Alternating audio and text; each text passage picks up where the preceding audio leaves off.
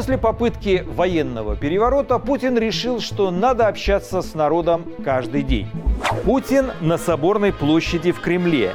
Путин на форуме креативных идей. Путин в кресле геймера. Путин художник. Путин в Дагестане, где впервые за долгие годы оказался в плотном окружении своих избирателей. Никакой социальной дистанции ковид не страшен. Селфи, визги, обнимашки. Кричали женщины «Ура!» и воздух чепчики бросали.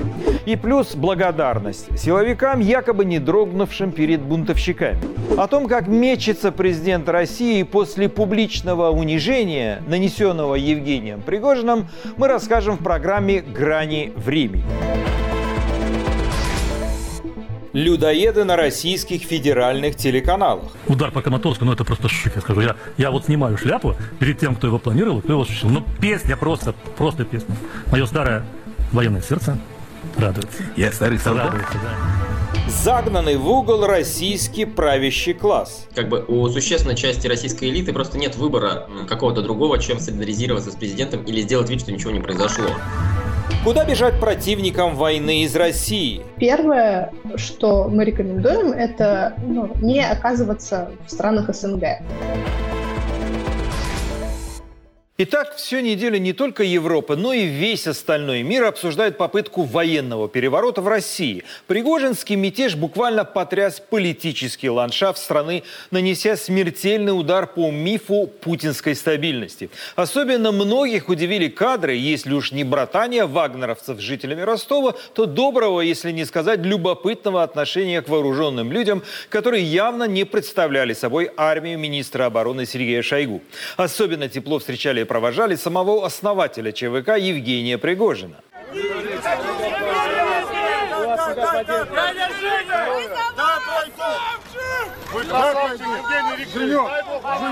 Лев! Лев!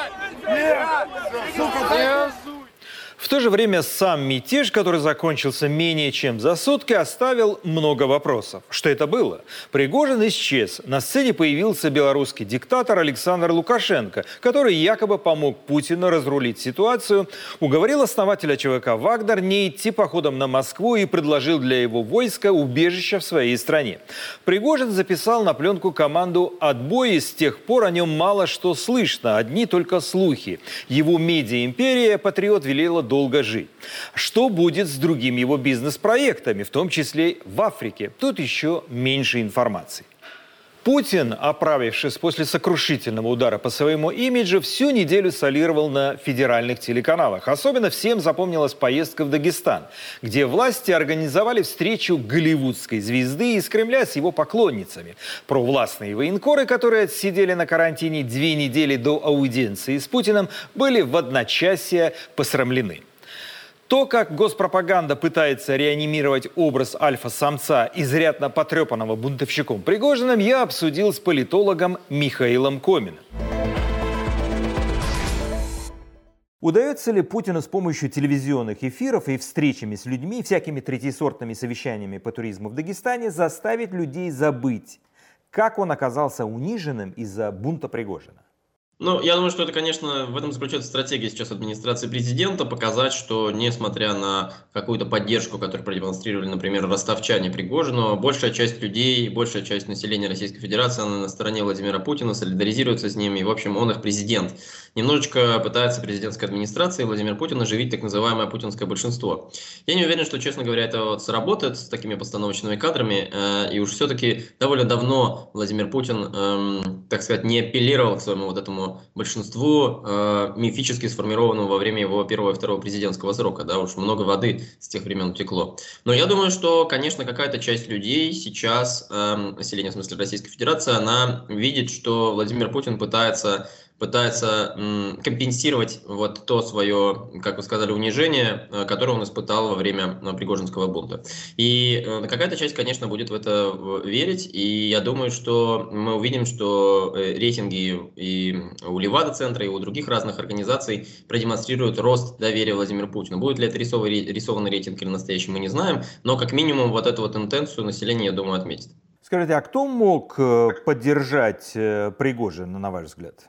Да, ну вот это интересный вопрос. Смотрите, мне кажется, что Пригожин рассчитывал на две группы поддержки. Э, первая группа поддержки – это старший офицерский состав, люди, которые, по сути своей, в свою карьеру или большую часть своей карьеры построили еще до Шойгу во время того, когда э, армией командовал такой генеральный, э, глава генерального штаба Николай Макаров, а министром обороны в тот момент был Сергей Сердюков. Вот этот старший офицерский состав пришел в результате вот этой знаменитой реформы Сердюкова-Макарова на свои позиции, например, начальников бригад и прочих там дальше по иерархии. А, и э, они считают, что как бы то, что Шойгу не продолжил эти реформы, это не совсем а, правильное решение было, и поэтому российская армия сейчас терпит Эм, какие-то проблемы и издержки э, во время войны с Украиной не показывают себя достаточно эффективно. В этом смысле Пригожин пытался опираться на вот этот вот старший офицерский состав, э, в том числе критикуя Министерство обороны, и в этой критике, мне кажется, вот эти старшие офицеры солидарны с э, Евгением Пригожиным. И мы видим, что, ну, по крайней мере, часть российской армии действительно не пыталась остановить колонны Вагнера, которые шли от своих полевых лагерей до Ростова и дальше, собственно, до Москвы.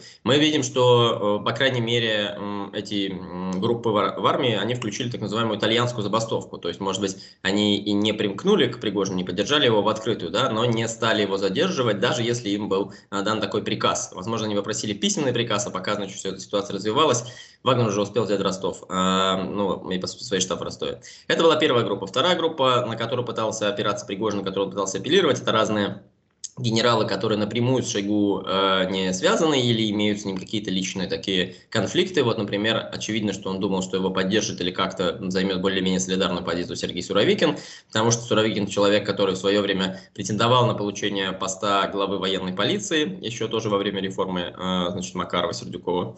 Но после того, как Шойгу э, стал министром обороны, э, собственно, Шойгу слил эту инициативу э, Суровикина, довольно важную инициативу в его жизни, и отправил в общем, генерала, по сути своей, на понижение, после которого, правда, в общем, ему за счет того, что он довольно талантливый, видимо, военачальник, удалось добиться достаточно высокопоставленных назначений. Но, тем не менее, э, значит, конфликт такой между Суровикиным и Шойгу тлел давно, и про него известно в армейских кругах, э, и мы видим, что в результате вот э, этого бунта Пригожин, не в результате, точнее, а до этого бунта Пригожин поддерживал какие-то хорошие отношения со Суровикиным, пытался его всячески хвалить как военачальника, ну и демонстрировать ему свою как бы лояльность, свою поддержку. А, но э, Суровикин, видимо, принял решение, что он не готов, как минимум, поддерживать э, откровенно Пригожина или критиковать Министерство обороны. Как вы знаете, он записал видео первым среди всех генералов, но среди двух э, генералов о, с призывом остановить мятеж.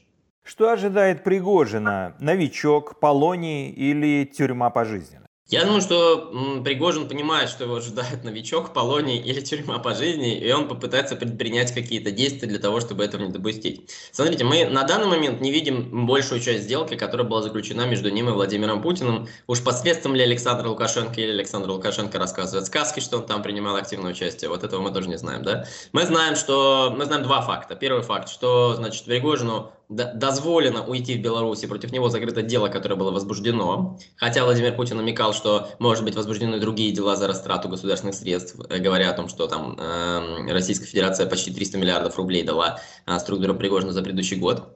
Но э, сейчас мы видим, что такого дела нет, да. Э, второе, мы знаем часть сделки, что э, какая-то часть Вагнера, часть структур Вагнера, она может быть перемещена в Беларусь. Раньше мы думали, что как бы Пригожин поедет в Беларусь без Вагнера, без своих, в общем, как бы офицеров, без своих генералов, ну, без своего топ-командования. Да, но сейчас мы видим, что это не так. Э, значит, э, для Вагнера будет возможность э, выбора, для бойцов Вагнера будет возможность выбора, либо они заключают контракт с Минобороны, либо, соответственно, они перемещаются в Беларусь. Я думаю, что как бы лично лояльные э, Пригожину вот эти топ-командования и какое-то количество бойцов, а мы видим, что их лояльность Пригожину очень высока, раз они решили вместе с ним на этот мятеж, да, э, значит, они выберут выйти, выйти в Беларусь. Что именно будет делать Беларуси, мы не знаем, э, Пригожин, но что мы знаем, что у Пригожина довольно много проектов в Африке, и, скорее всего, Беларусь для него будет таким перевалочным пунктом для того, чтобы э, понять, что он может делать без поддержки Кремля в Африке, ну или с частичной поддержкой Кремля, если, опять же, это входит в гарантии, про которые мы пока не знаем, гарантии договоренности, про которые мы пока не знаем знаем.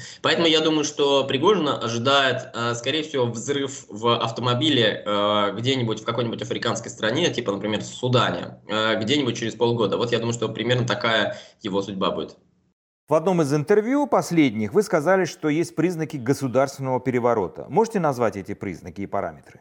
Российская система, политическая система прежде всего, держится на том, что большое количество силовых структур раздроблено между собой э, и конкурируют за внимание президента. При этом они достаточно хорошо э, выбалансированы, скажем так. Да? Между ними э, Путин выстроил очень правильный, четкий баланс. Ни одна из силовых структур не может на самом деле доминировать настолько, чтобы э, задоминировать и президента, и остальные силовые структуры. Да? В этом смысле Путин опытный человек, поскольку он сам выходит из этих спецслужб.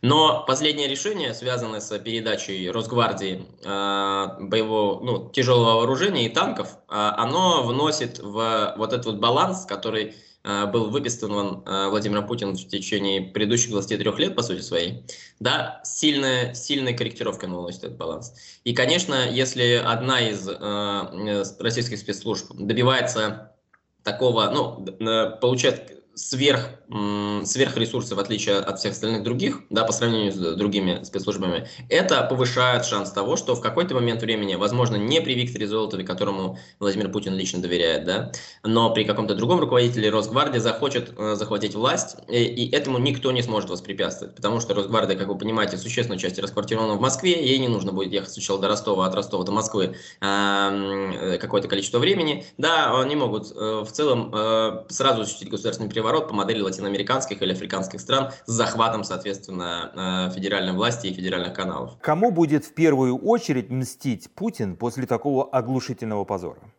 Мне кажется, что Путин выбрал стратегию никому не мстить. Смотрите, он, э, я уж не знаю, как бы в его голове самостоятельно этот миф сформировался, или его кто-то сформировал, например, не знаю, там силовики, ближний круг его из Совета Безопасности, или президентская администрация порекомендовала это сделать. Но мы видим, что Владимир Путин решил, что каких-то последствий в части чисток или в части мести за этот госпереворот, а он своей бюрократии, своим силовикам устраивать не будет он их, наоборот, наградит. Он решил, что вот между, выбирая между кнутом и пряником, он э, выберет пряник побольше и раздаст всем значит, дополнительные государственные награды за то, что они госпереворот перепро... Э, значит, предотвратили. Кто-то получит значит, э, повышение по службе, кто-то дополнительные полномочия, кто-то дополнительные какие-то рентные, рентные потоки и так далее. Я думаю, что в этом смысле Владимир Путин выбрал стратегию лояльности, а не наказания. Единственное, кого Владимир Путин теперь, мы видим, э, наказывает и не готов простить, это Евгений Пригожин, потому что и его медиа-империя, как мы знаем, сейчас разрушилась, и, значит, эм, ну, как бы э, Путин пригрозил, что он откроет против него еще одно уголовное, ну, вернее, новое уголовное дело, не связанное с мятежом, но связанное с растратой средств, фактически в открытую пригрозил. Ну и мы понимаем, что, как бы, скорее всего, ничего хорошего э, структуры Евгения Пригожина в части ЧВК Вагнер, в смысле, в России не ждет, и, скорее всего, самого Евгения Пригожина попробуют ликвидировать. Вот это главный человек, которому Владимир Путин попробует отомстить. Попытка уничтожить новую газету «Европа», объявив ее нежелательной в России, это тоже жертва вендетты Путина? Да нет, ну, конечно, это отдельная история, никак не связанные вещи.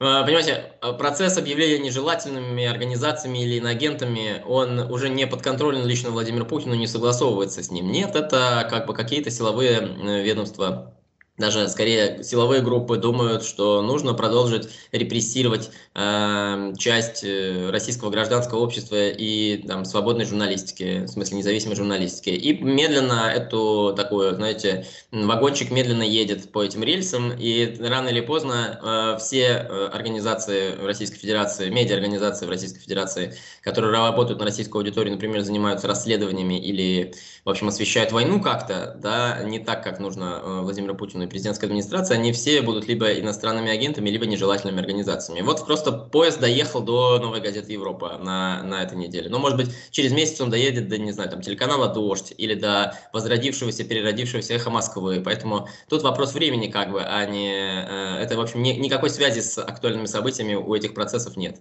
Госпереворот – это плохо или хорошо для России? Например, Михаил Ходорковский призвал поддержать Пригожина. Ну, видимо, в расчете на то, что для оппозиции откроются новые возможности. Госпереворот для России – это, честно говоря, плохо. А, в том смысле, что м, череда таких госпереворотов приведет к тому, что, скорее всего, на территории Российской Федерации появятся какие-то анклавы, которые захотят откалываться от федеральной власти. Чаще всего э, речь будет идти об этнических республиках или э, о э, тех регионах и областях, у которых, с одной стороны, а, есть ресурсы какие-то для того, чтобы м, значит, вести самостоятельную деятельность, б, есть военизированные подразделения, которые сейчас, как вы знаете, активно создаются раз разными, эм, разными, в разных российских регионах, э, да, так называемые добровольческие, э, которые в том числе, кстати, тренировал Вагнер. Эм, вот, например, мы знаем, что в, собственно, Белгородской области э, и в Тульской области работали инструк... инструкторы Вагнера. Да. В этом смысле госпереворот, конечно, как бы ни к чему хорошему для жителей России не приведет. Другое дело, что, эм, скорее всего, госпереворот – это такая вещь, она не приходит однажды, как бы, понимаете, в том смысле, что один раз случившийся госпереворот, и там пришедший к власти военная хунта, скорее всего, она не удержится э, один раз, да, и будут э, все новые и новые, э, значит, госперевороты, которые и военная хунта будет сменять одну другую. И в этом смысле я думаю, что шанс на демократизацию через какое-то время в результате этих госпереворотов, наверное, повысится. Но повысится путем большой-большой крови. Я не думаю, что на это кто-то готов или кто-то в этом заинтересован, как Михаил Ходорковский, так и западные страны, так и Украина, так и уж тем более жители России. Частная военная компания Вагнера продолжает набирать наемников в России для войны в Украине, выяснила BBC News. Хотя с 1 июля по приказу Минобороны России все так называемые добровольческие формирования, то есть ЧВК, должны перейти на контракт с ведомством, иначе они не смогут воевать в Украине. Этим в том числе объясняется недавно мятеж наемников Евгения Пригожина. Мерч Вагнера, если так можно выразиться, вернулся в крупнейшие российские маркетплейсы. И, судя по росту цен, приходит приходится россиянам по душе больше, чем атрибутика с буквой Z, символом российского вторжения в Украину. Как укреплялся бренд ЧВК «Вагнер», расскажет мой коллега Иван Воронин.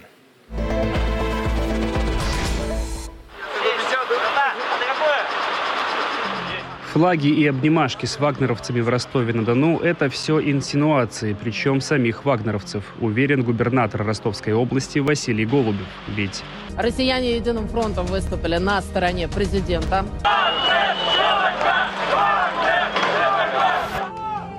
Этот флаг с символикой Вагнера на Вайлдберрис, кстати, подорожал вдвое после Пригожинского мятежа, как и другие, скажем так, брендированные вещи – футболки, кепки, шевроны, кружки или автомобильные ароматизаторы. У десятка таких объявлений тоже рост цен, где-то процентов на 20, где-то в разы. У Z-символики такое не наблюдается то, что произошло, это результат того, что у Евгения Пригожина была уникальная структура государства в государстве, да, собственная армия, собственными СМИ, да, собственной риторикой, которая ну, не то чтобы напрямую управляется. То есть так же, как и с Минобороны ему нужно было что-то согласовывать, получать э, подряды, значит, э, деньги, э, боеприпасы и так далее, но так или иначе он сам мог распоряжаться всеми этими вещами, если не, не против Путина направленные. А тут они оказались направлены против Путина. Российская госпропаганда в лице ее телевизора легализовала ЧВК Вагнера в медийном поле только прошлым летом, рассказывает журналист Илья Шипелин, автор одноименных телеграм и YouTube каналов, собственно, о российской госпропаганде.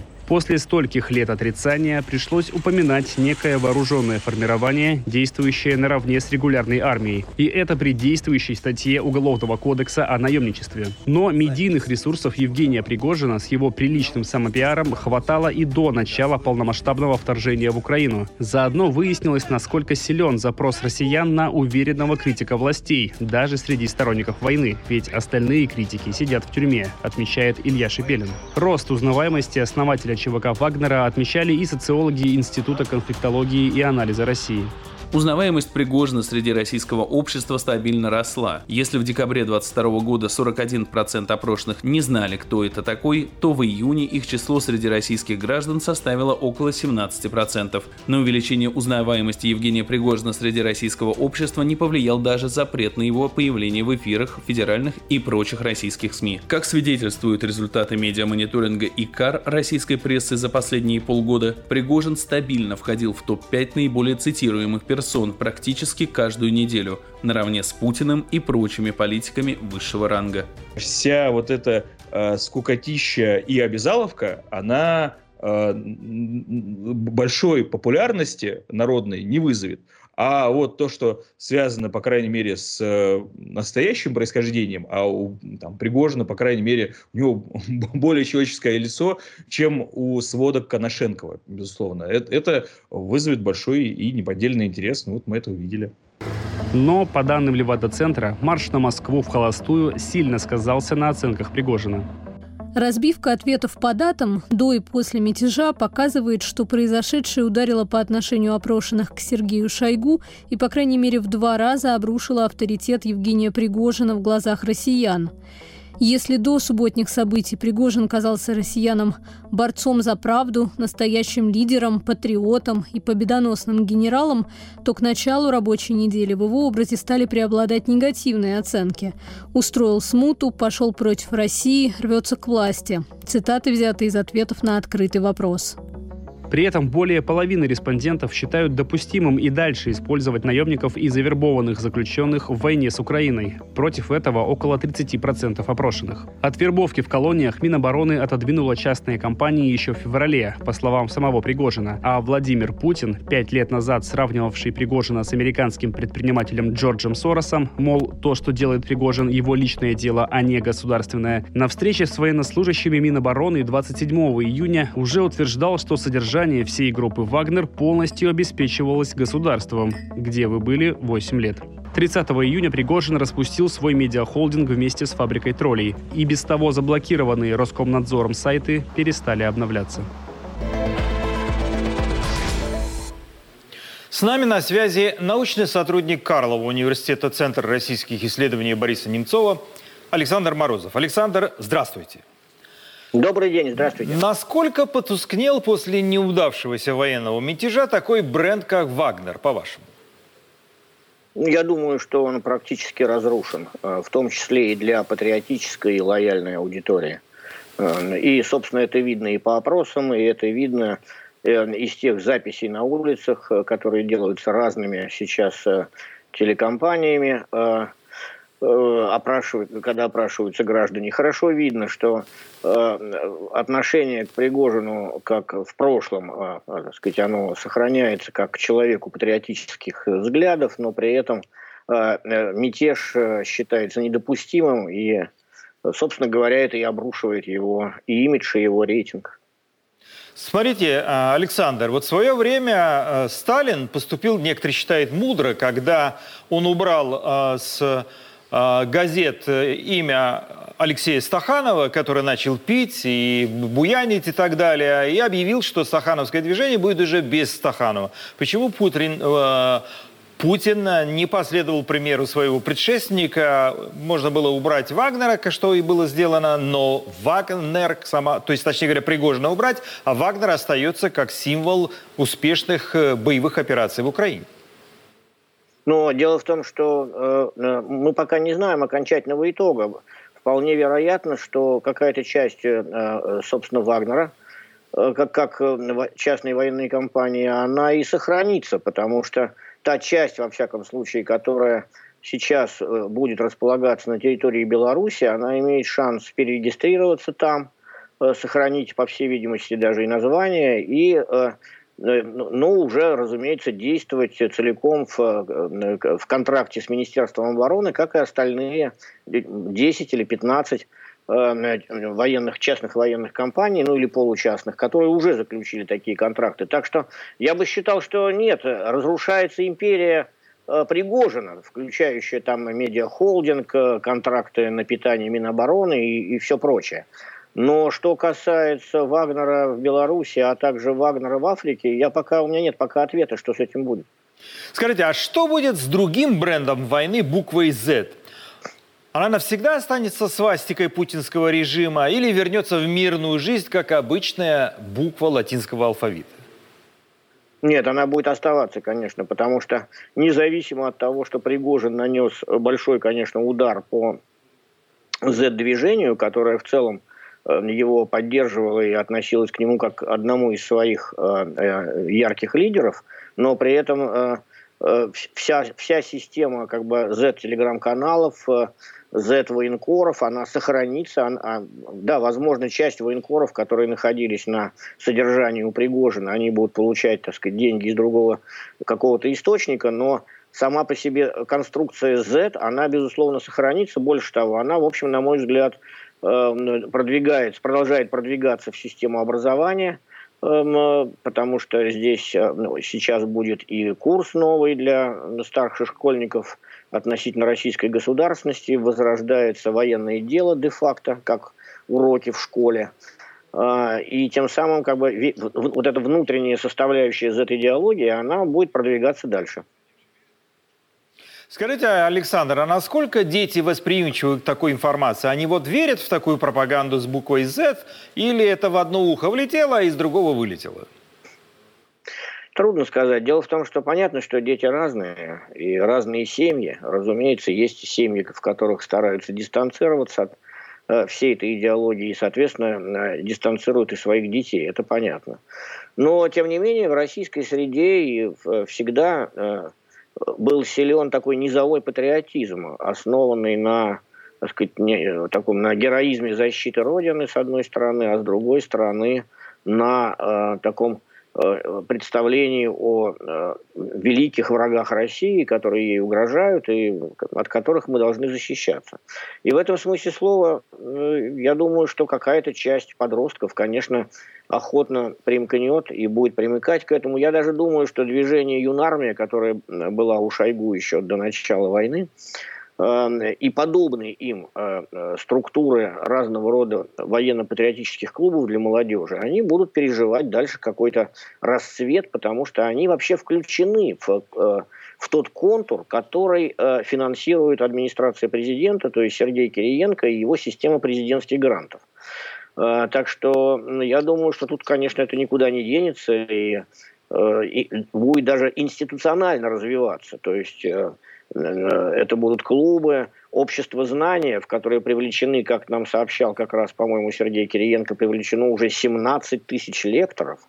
А, это значит, что довольно большое количество университетских, вузовских преподавателей вовлечено.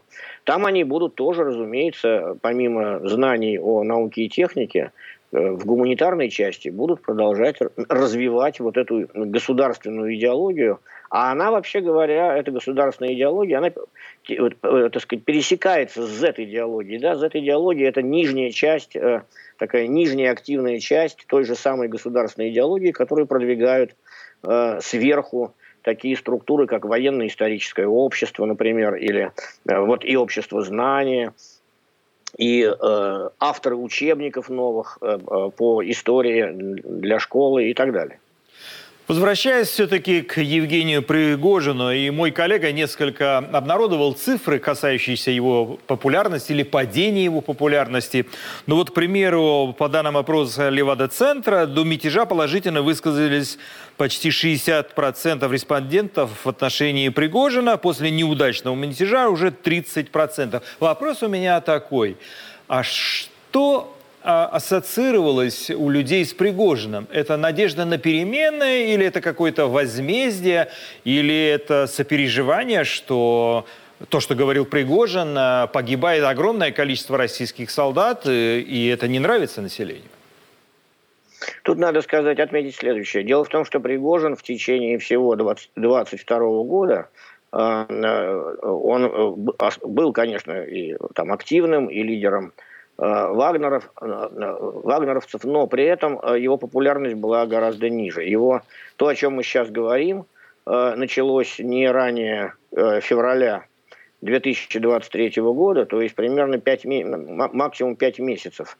Это, это, это период, когда Пригожин начал публично чрезвычайно жестоко критиковать и напа- буквально нападать, хейтить Министерство обороны, Генштаб – Э, и он очень быстро поднимался в этой риторике, начиная с критики Шойгу. А надо сказать, что Шойгу был довольно выигрышной мишенью, потому что как раз э, э, к этому времени уже у самого Шойгу были проблемы с восприятием в широких кругах российского общества. А, и таким образом, э, атакуя, атакуя, э, Пригожин атакуя Министерство обороны и вообще бюрократию, в том числе военную, он как бы занимал очень выигрышную позицию, как бы голосом простого солдата. Дальше он поднимался в этой риторике все выше и выше, э, в конце концов уже обрушивался и на администрацию президента, и даже ставил под сомнение уже самого Путина. И вот на, в эти пять месяцев он действительно как бы пользовался очень большой популярностью, и, возможно, бы дальше бы как-то и продолжал бы ей пользоваться, это бы развивалось, но что делать, он, э, так сказать, обрушил сам своим собственным, так сказать, решением, все это обрушил и обнулил. Так что тут... Александр, вот многие ломают голову, зачем он начал этот мятеж, и который очень быстро закончился. Можно ли говорить про Пригожина, что аппетит у него стал приходить во время еды, и его мятеж – это уже не сведение счета с Шойгу и Герасимом, а политический шаг, чтобы его рассматривали как человека, который хочет вершить судьбы страны. Ну да, действительно, это, конечно, чувствовалось в его риторике, особенно вот когда он в апреле опубликовал статью, она была, так сказать, формой такого мягкого вопроса, обращенного к Путину, там, а какой дальше сценарий, так сказать, к чему мы движемся, да? Надо делать выбор какой-то, как воевать дальше. Но вопрос ставился там в этой статье, он обвинял истеблишмент, но в очень общих чертах, называя там его словом deep state, глубинное государство, которое якобы там вокруг Путина э, стремится э, как бы сократить военные действия, в общем, не ведет дело к победе, короче.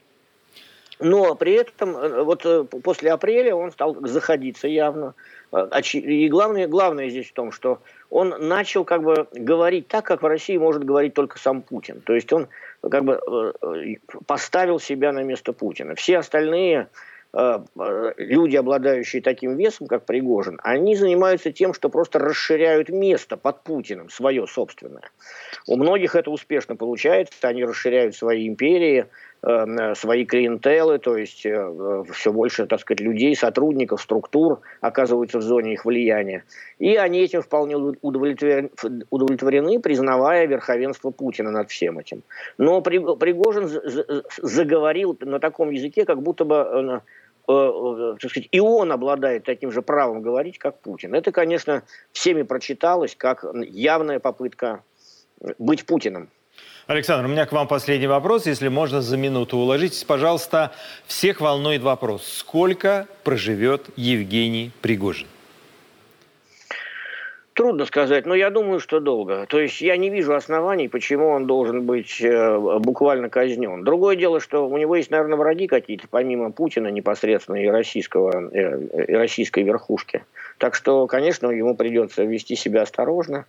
Э, но не могу прогнозировать, это было бы совершенно абсурдно. Александр, спасибо большое за общение. Моим э, собеседником был политолог Александр Морозов. О том, как союзники Москвы по ОДКБ выдают российских граждан, протестующих против войны в Украине, мы поговорим после краткого обзора главных событий недели. Вечером 27 июня армия России нанесла ракетный удар по кафе в городе Краматорск. Погибли 12 человек. По сообщению украинской стороны, все они были гражданскими. Среди погибших трое детей и семь сотрудников пиццерии. Еще 65 человек были ранены, в том числе 8-месячный ребенок. Здание кафе полностью разрушено. Разбор завалов продолжался двое суток. Ударом повредило соседние дома, магазины и заправку. Служба безопасности Украины задержала жителя Краматорска, которого подозревают в корректировке ракетного удара. Он оказался сотрудником газотранспортного предприятия. СБУ называет его агентом ГРУ России. О задержании наводчика заявил и президент Украины Владимир Зеленский. По версии СБУ, задержанный якобы скрыто снял кафе и припаркованный рядом авто на мобильный телефон. Затем он отправил видео куратору, который находился на территории подконтрольной группировки ДНР. После этого произошел обстрел ракетами «Искандер», сообщает генпрокурор Украины. Минобороны России заявила о нанесении, цитата, «высокоточного удара по пункту временной дислокации 56-й отдельной мотопехотной бригады ВСУ в Краматорске». Конец цитаты. Ведущий федеральных СМИ Владимир Соловьев отреагировал на ракетный удар по Краматорску публикацией со словами «Это страйк». Городские власти Краматорска объявили трехдневный траур по погибшим жителям. Он продлится по 2 июля. Генпрокуратура России присвоила статус нежелательной организации изданию «Новая газета Европа». В пресс-службе надзорного ведомства заявили, что издание якобы публикует ложную информацию о массовых нарушениях прав и свобод граждан в России, обвиняет государство в развязывании агрессивной войны в Украине, а также в совершении военных преступлений против мирного населения соседней страны. По версии Генпрокуратуры, публикации издания, цитата, представляют угрозу основам конституционного строя и делаются в ущерб интересам России. Конец цитаты. Комментируя решение силовиков, главный редактор «Новой газеты Европа» Кирилл Мартынов назвал российские власти военными преступниками и бандитами. Он пообещал, что издание продолжит работу. «Новая газета Европа» была зарегистрирована в Латвии после полномасштабного вторжения России в Украину. Ее основали несколько сотрудников «Новой газеты». Юридические издания никак не связаны. Так называемым нежелательным организациям запрещено вести деятельность на территории России. За участие в их работе предусмотрена административная, а затем и уголовная ответственность. На неделе Басманный суд Москвы заочно приговорил к восьми годам колонии бывшего издателя «Медузы» и бывшего главу Яндекс.Лавки Илью Красильщика. Суд признал его виновным в распространении фейков об армии России. Илья Красильщик писал в своем инстаграме и рассказывал в интервью об убийстве российскими военнослужащими мирных жителей Бучи. Журналист своей вины не признает. После начала полномасштабного вторжения в Украину он покинул Россию и создал проект «Служба поддержки», который предназначен для пострадавших из-за войны.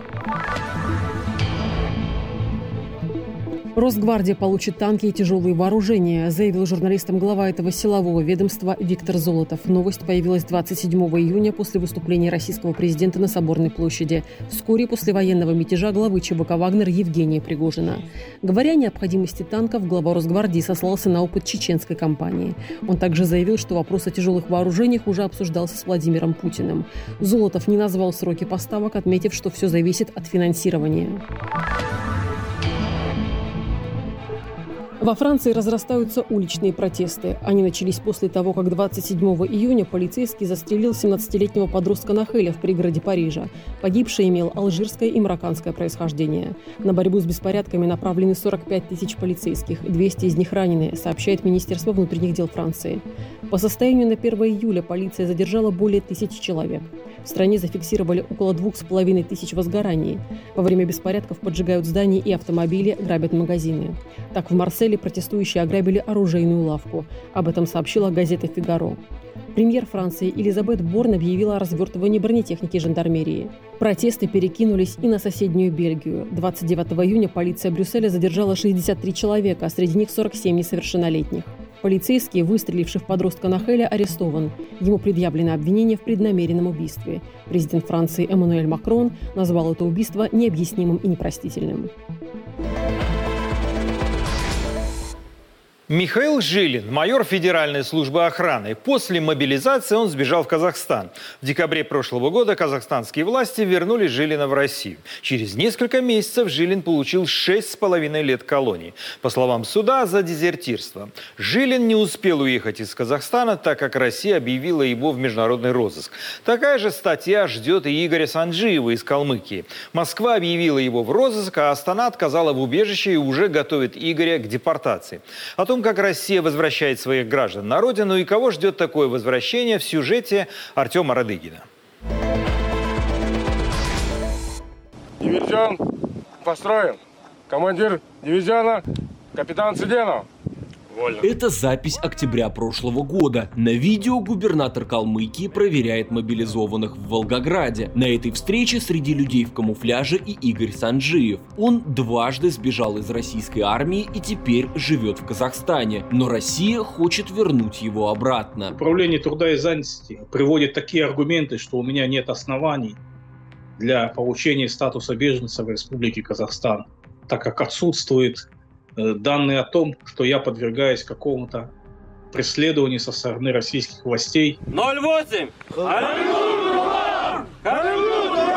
В России уголовное дело о дезертирстве против Игоря Санджиева завели еще в ноябре прошлого года. Тогда Игорь через дырку в заборе вышел из военной части и уехал в Беларусь. Белорусский КГБ вернул его в Россию. В конце марта этого года Игорь на такси уехал из военной части в Казахстан. Нашлись неравнодушные люди из числа военнослужащих, которые э, поняли мое положение, так как в тот момент э, шла вербовка для отправления в Республике Украину для участия в боевых действиях.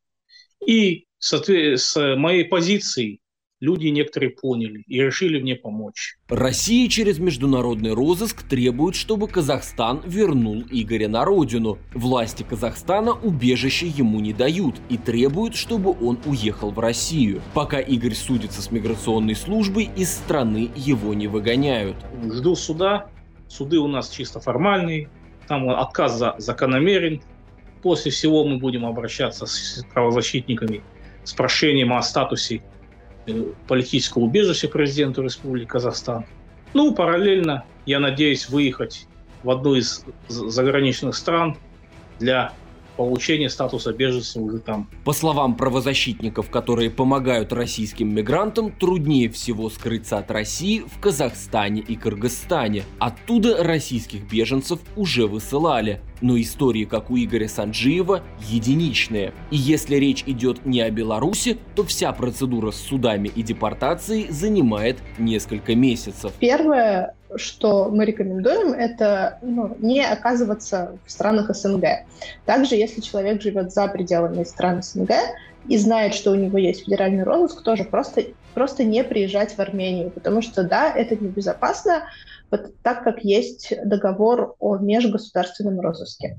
По словам правозащитников, уголовных статей о, к примеру, фейках про российскую армию в соседних странах нет. По ним россиян не высылают. Поэтому российская полиция выдает политические дела за обычные преступления. Остается а, риск у людей, которые, например, преследуются по общеуголовным статьям, а, но их дела политически мотивированные. Например, вандализм за антивоенные граффити или наклейки. Тогда человеку нужно, конечно, озаботиться наличием документов, где будут описаны те деяния, за которые его хотят привлечь к уголовной ответственности, а, из которых будет видно, что дело политически мотивировано, а не, например, человек действительно какое-то общеуголовное преступление совершил. Первое решение – на время наведения общего порядка, дисциплины, всякий выезд прекратить. А может лучше то, что они уезжают?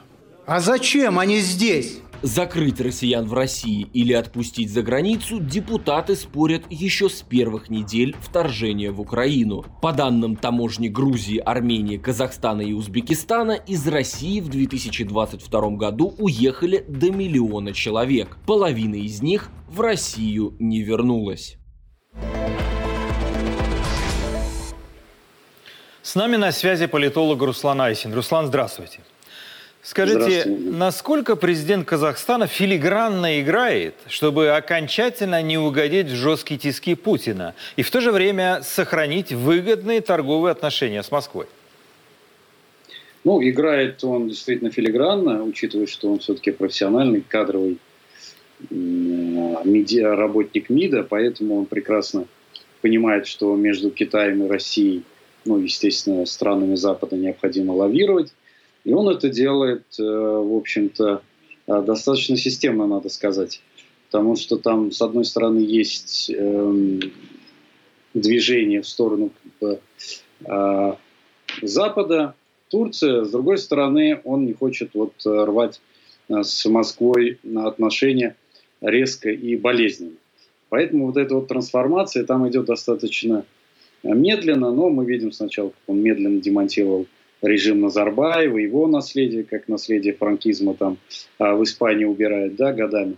Но в целом я думаю, что Казахстан будет уходить все дальше а, и дальше от влияния Москвы. Иной вопрос, чтобы, э, как там переживает а, в Астане и в Алмате, чтобы не попасть в объятия Китая.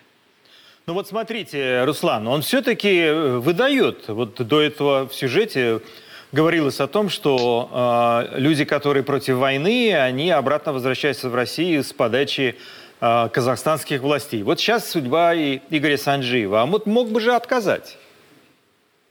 Конечно, мог отказать, но из-за того, что ситуация, судя по всему, приобрела, приобрела такой а, медийный а, размах, а, Москва будет настаивать. МИД, а, ФСБ и так далее. Но вообще есть, например, такая страна, как Монголия. То есть Монголия, в принципе, э, принимает, э, старается не выдавать. Казахстан в этом смысле не самый лучший, конечно, э, вариант. И действительно сейчас и Кыргызстан выдает, мы это знаем, а огромное количество людей туда хлынуло. И, в общем-то, Казахстан просто надо было рассматривать как перевалочную базу. Но я так понимаю, что огромное количество людей, которые бежали именно, они вот без документов, без каких-то э, средств к, к существованию, к сожалению, э, загнаны вот в эти рамки. Э, ну, я знаю, что огромное количество э, интеллектуалов, лидеров общественных мнений в Казахстане все-таки настаивают на том, чтобы этих людей не выдавали, так как это было, например, во времена казахского ханства, где как с Дона выдачи не было. Те, кто убегал, тот э, принимал правила и устой на казахских степей. В общем-то, казаки так э, действовали. Правда, потом их использовали против самих же казахских джузов. Но Казахстан, э, казахстанская номенклатура, она все-таки мыслит немножко другими э, категориями, к сожалению. И люди, которые бегут э, от войны, не всегда находят там приют. Ну вот смотрите, если посмотреть с другой стороны. Сумеет ли Запад надавить на Касамжамар Такаева, чтобы тот увеличил дистанцию между Москвой и Астаной через вторичные санкции? Я думаю, что этот процесс так или иначе идет. А, Но ну, одно дело, когда это экономические а, вопросы, другое дело, когда это политические, потому что Казахстан очень сильно озабочен а, проблемой севера Казахстана. Вы знаете, что эта проблема там есть и они боятся того, что Москва может в какой-то момент провести какую-то спецоперацию или же какие-то провокации учинить. И э, с учетом того, что это несколько тысяч километров границ, буквально открытый, да, понятное дело, что никто не будет сопротивляться, для них этот вопрос становится экзистенциальным. Но Казахстан постепенно уходит, он сближается, сближается с той же Турцией, с тем же Азербайджаном по вопросам энергетики. Но зависимость от России все равно достаточно и в экономическом, и в политическом смысле.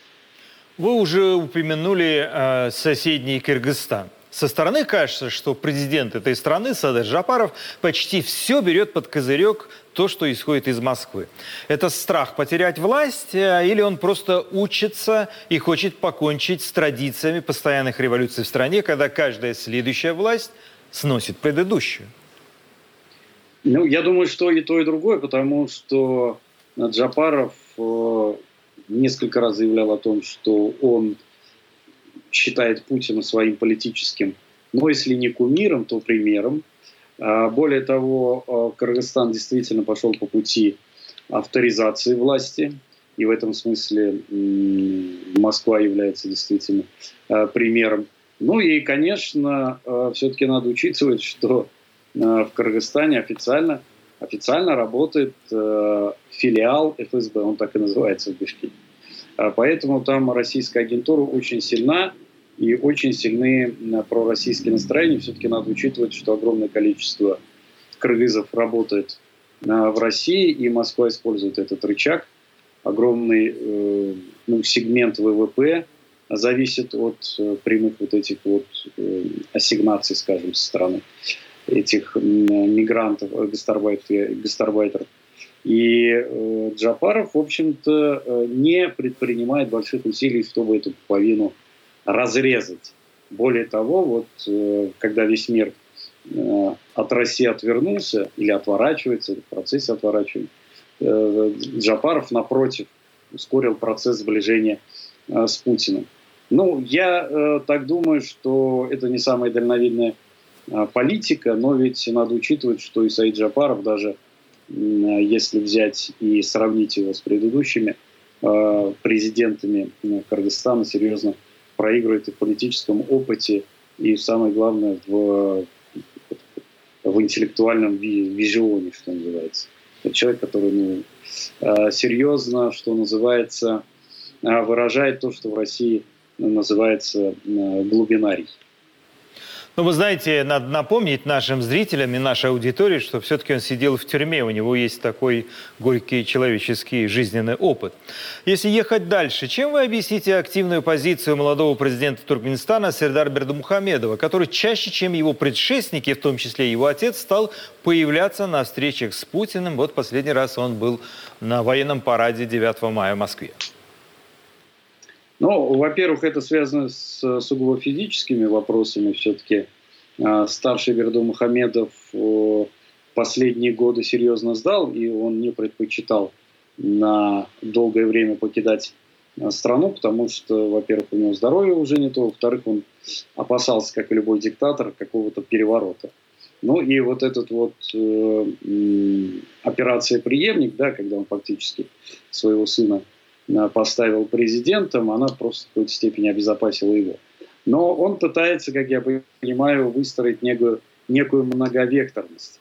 А мы же помним, что Туркменистан э, официально является страной нейтральной, как Швейцария. Но в Швейцарии быть не получается, но вот э, в, не ссориться с соседями, они так их до сих пор как бы, эту линию проводят. Прежде всего с Москвой, потому что от Москвы зависимость тоже очень сильная. Ну и, естественно, если сближаться с Западом, то Запад, естественно, будет требовать от них э, демократизации, э, чтобы они права человека каким-то а, образом реализовывали. Это все для режима диктаторской семьи Берду Мухамедовых, конечно, неприемлемо. А Москва наиболее близка политически. Давайте поговорим о том, что происходит в России. Какие последствия несет война в Украине а, для Татарстана? Это одна из богатых республик, в жизнь которой Москва, если вмешивается, то не грубо, а аккуратно. Ну, существенное, потому что, насколько вы знаете, сейчас принято решение о строительстве а, завода по сборке беспилотников. Это город спутник набережных Челнов, Елабуга, так называемая, там особая экономическая зона, и до введения санкций, до начала военных действий в Украине. Э, он успешно развивался, там было очень много инвесторов, э, и Форд там э, имел несколько сборочных цехов и так далее и тому подобное. Но Москва настояла на том, чтобы Татарстан активно втянулся. Все-таки в Казани есть и вертолетный завод – и самолеты производит, и сейчас активно Татарстан использует вот как военно-промышленный э, регион, э, потому что он территориально, э, понятное дело, отдален от зоны боевых действий, хотя мы, мы помним, как по э, аэродрому Энгельса, да, то, что под Саратовым ударили, это чуть, чуть южнее Татарстана.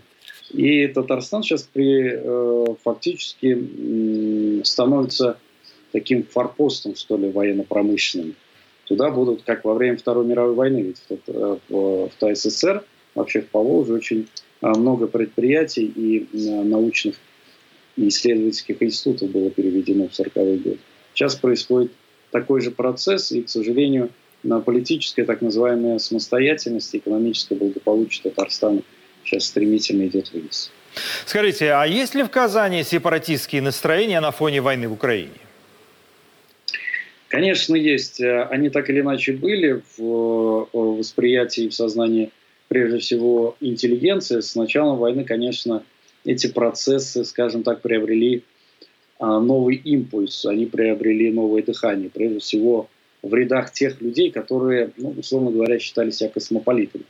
Но вот когда, пошло, э, когда пошел процесс так называемого канцелинга русского мира, многие люди начали искать в себе какие-то этнические, культурные корни. И э, в Татарстане эти процессы тоже начались, и многие молодые люди стали себя активно отождествлять э, с татарами. Интерес к татарской культуре стал к ее политическому наследию, в том числе 90-х годов. Но иной вопрос, что эти процессы жестко купируются. Даже вопросы э, особого статуса татарского языка, э, он тут же криминализируется, за это тут же судят. Но подспудно эти процессы идут, я все-таки их сравниваю с процессами, которые происходили в 80-х годах. Руслан, спасибо вам за беседу и что согласились э, принять участие в нашей программе. Моим собеседником был Руслан Айсин. На этом мы завершаем программу «Грани времени». Наш взгляд на события уходящей недели. Смотрите нас на телеканале «Настоящее время» и на сайте «Радио Свобода». Не забудьте поставить лайки. С вами был Мумин Шакиров. Увидимся через неделю.